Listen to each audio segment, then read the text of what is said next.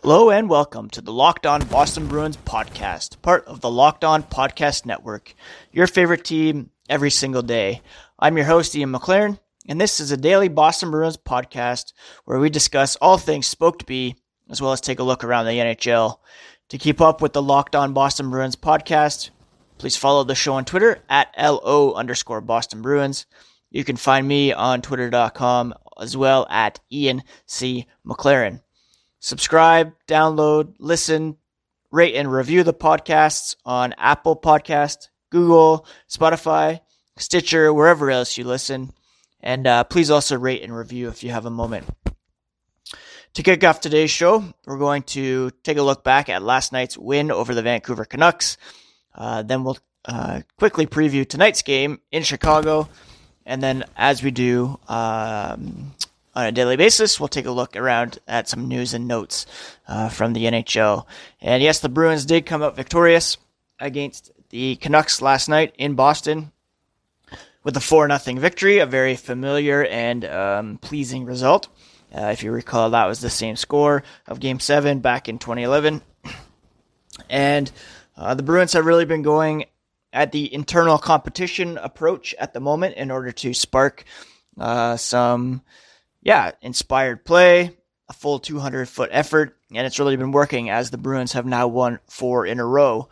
Uh, yesterday's plan was to um, put Sean Kuraly on the third line alongside uh, Charlie Coyle and Anders Bjork, and it really seemed to uh, do the trick. Uh, Bruce Cassidy said uh, he had the puck, he was assertive, trying to get to the net. I thought he got into shooting lanes. Sometimes freeing up and going to the wing allows you to do some of that.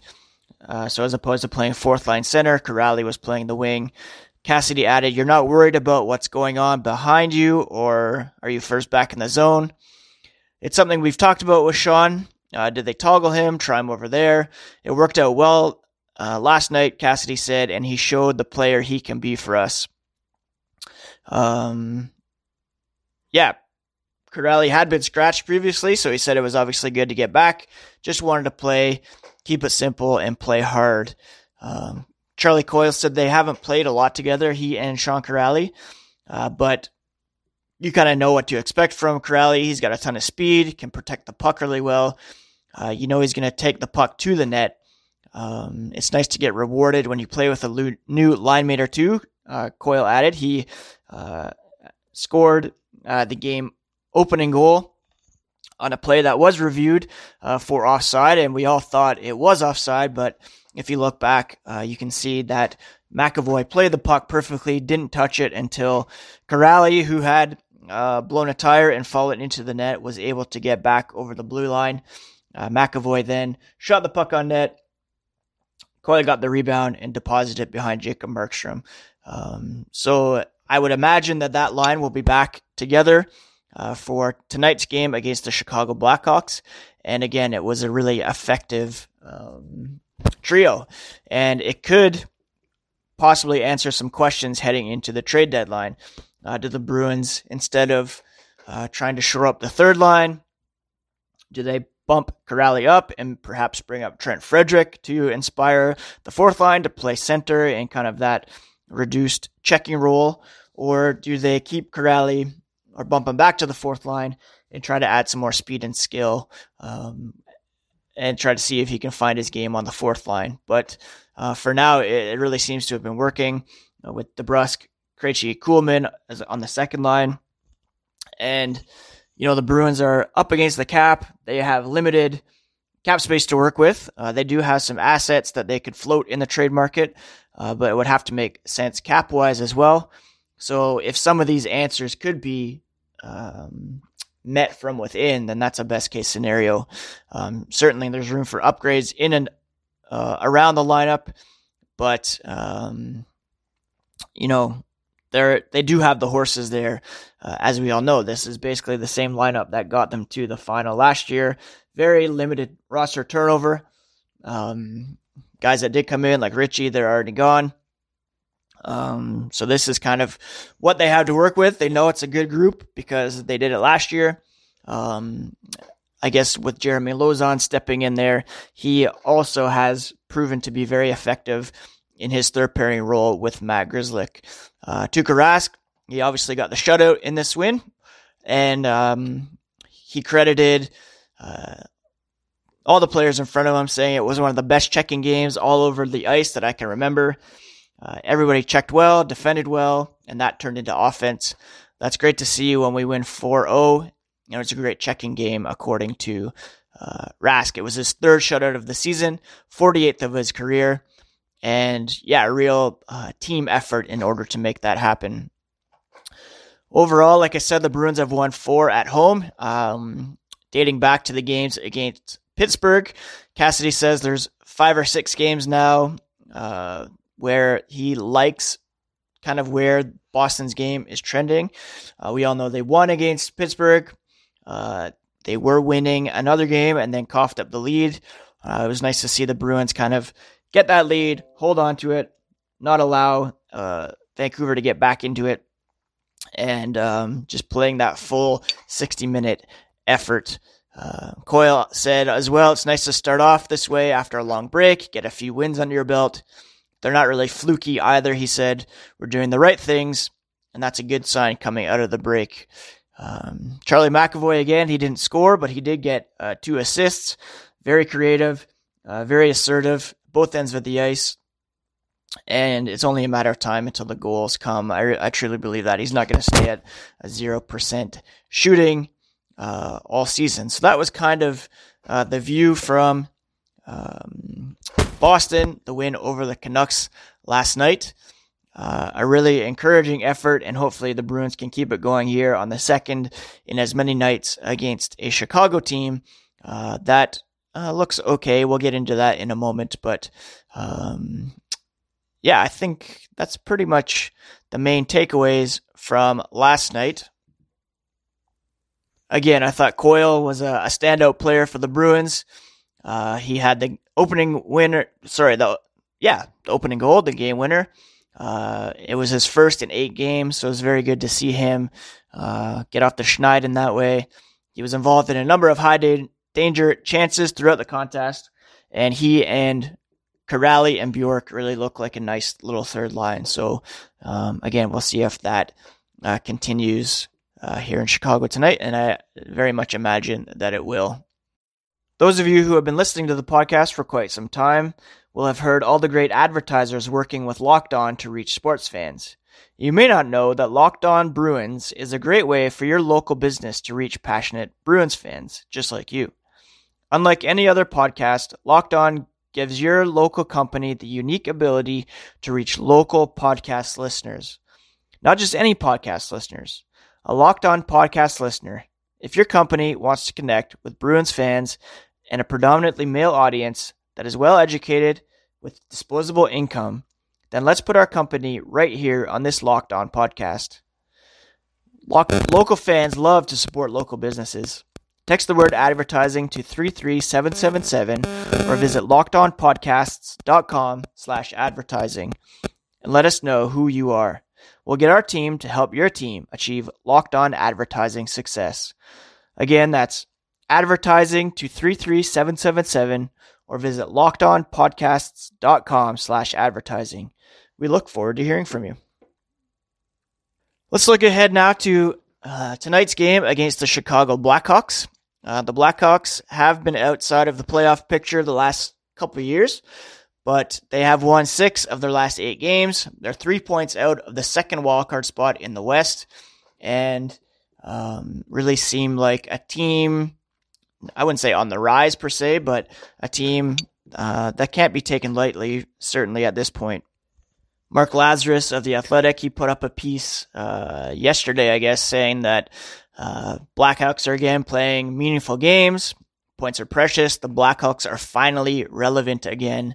And, um, you know, obviously this team was a powerhouse not too long ago. Uh, we all remember 2013, of course. Uh, they won as recently as 2015. Haven't been in the playoffs the last couple years, as I mentioned. Uh, Jonathan Toews said they certainly missed that. He said those last two years, it's not fun when you go into a lot of those games and you don't feel like you have any respect from your opponent. That's a kick to the you know where. I'm assuming he means nuts. And right now, we're proving that we believe in ourselves, that we believe we're a team that can contend and compete, especially in the playoffs. Part of that, of course, is uh, their tandem in net of uh, Corey Crawford and Robin Lehner. Uh, Lehner leads the way with 15 wins, 922 save percentage.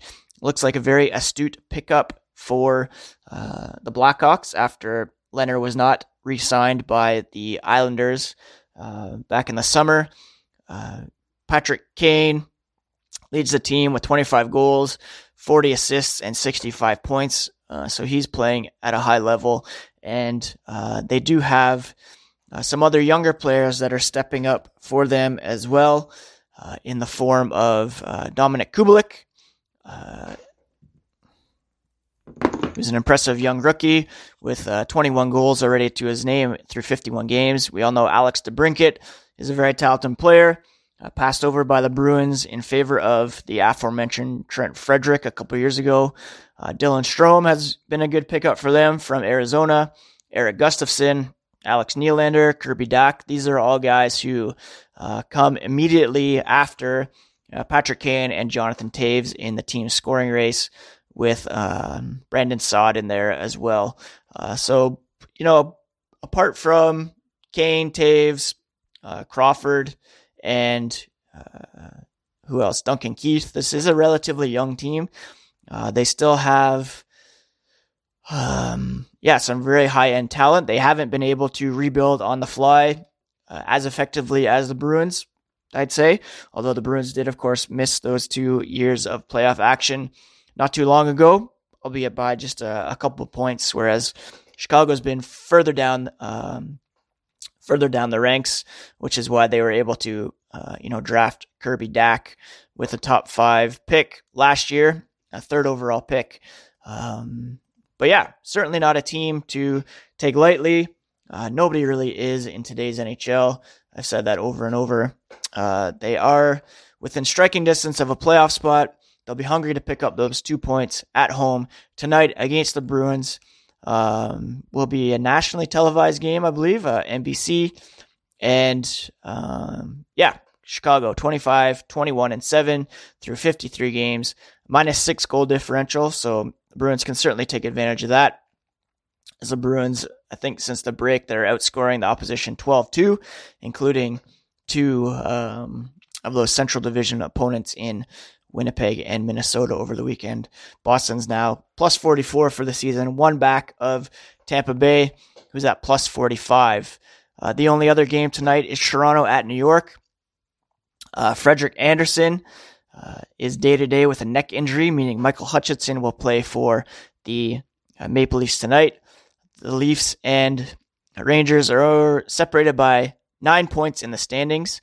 Uh, Toronto desperately trying to stay in playoff race without now their top defenseman in Morgan Rielly and their top goaltender in Frederik Andersen.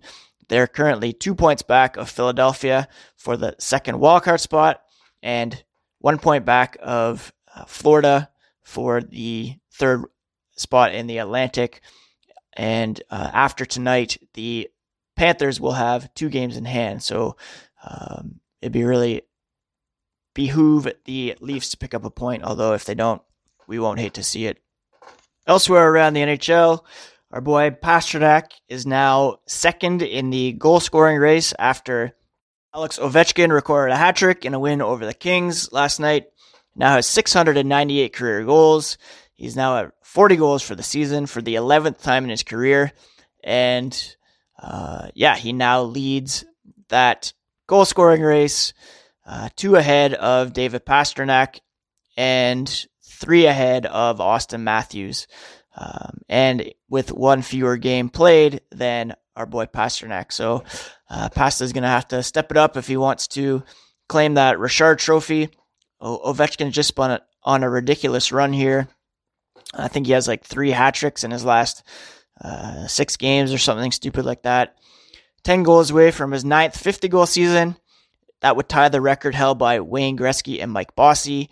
He needs 11 more goals to pass Mike Gartner for seventh on the all time scoring list. Speaking of milestones, uh, former Bruin and current San Jose Sharks center Joe Thornton became the 14th player in NHL history to record 1,500 career points.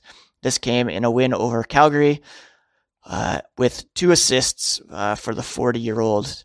Um, he's now seventh among the league's all time assist leaders with 1,085. Uh, a surefire Hall of Famer in my books, despite the lack of a cup. Uh, but he is one of the best uh, of our generation. And I will uh, always lament the fact that he was not a career Boston Bruin. Um, what other news do we have here? I mentioned Andersen out with a neck injury day to day. The Maple Leafs recalled Kasimir Kaskisuo, and Hutchinson will play um, in the game tonight against the New York Rangers. On the rumor mill, uh, looks like Mike Hoffman may be available. Pierre LeBrun reports teams are calling the Florida Panthers at least. Uh, the Panthers are, of course, in a playoff spot right now. Doesn't think they're really in sell mode or shopping mode, but they could listen to offers on Hoffman. Uh, they do have a 10 team no trade list of his in December. They already have a high scoring team and they have some young players coming up like Owen Tippett who could replace Hoffman if they were to trade them. Um, and certainly they do have a need on the blue line and would like to shore up the defense. So perhaps Hoffman would be the player to go.